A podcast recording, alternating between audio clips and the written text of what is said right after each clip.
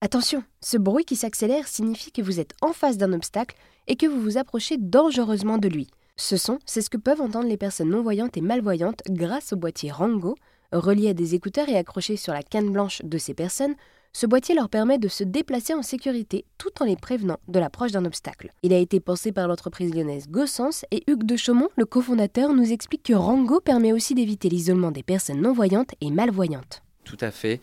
Il y a un vrai enjeu quand on devient une personne aveugle, c'est très traumatisant.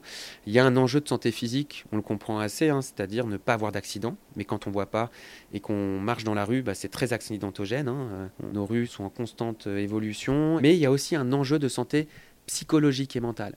C'est-à-dire que Rango, bah, ça marche et c'est un impact direct chez nos utilisateurs. Donc on a des personnes qui effectivement, quand elles ne peuvent pas se déplacer, quand on les rencontre, et qu'elles euh, n'ont pas encore décidé d'acheter un Rango, et eh ben elles sont en dépression parce que bah voilà, elles ont une vie sociale qui est pauvre, euh, c'est compliqué. Et avec Rango, elles se remettent à sortir. Et finalement, la, mobilité, bah, ça joue beaucoup sur le psychique. Et je crois qu'on l'a tous vécu aussi pendant les périodes de confinement. Donc là, il y a vraiment cet enjeu mental où Rango, effectivement, euh, bah, a un impact qui est mesurable. Donc aujourd'hui, bah, on a quand même euh, des utilisateurs pour les plus jeunes qui ont 10 ans, les plus âgés plus de 80 ans, vous vous rendez compte Ce qui prouve vraiment la simplicité d'utilisation. 70% de nos utilisateurs ont un handicap associé. Et aujourd'hui, à date, on a 520 utilisateurs en France. Et 96% de nos utilisateurs nous disent que Rango a significativement amélioré leur quotidien. Et un utilisateur sur 5 nous dit que ça a changé sa vie. Et on pourrait aussi multiplier ce chiffre par 3, par 4, par 5. Pourquoi? Parce qu'en fait, derrière, il y a tous les proches aussi. Et le handicap, ça touche aussi des familles. Et donc, du coup, bah, en fait, on se rend compte aussi que euh, bah, en fait, tout va mieux dans la famille. Eh bien, merci beaucoup, Hugues, de nous avoir présenté Rango, qui est donc un boîtier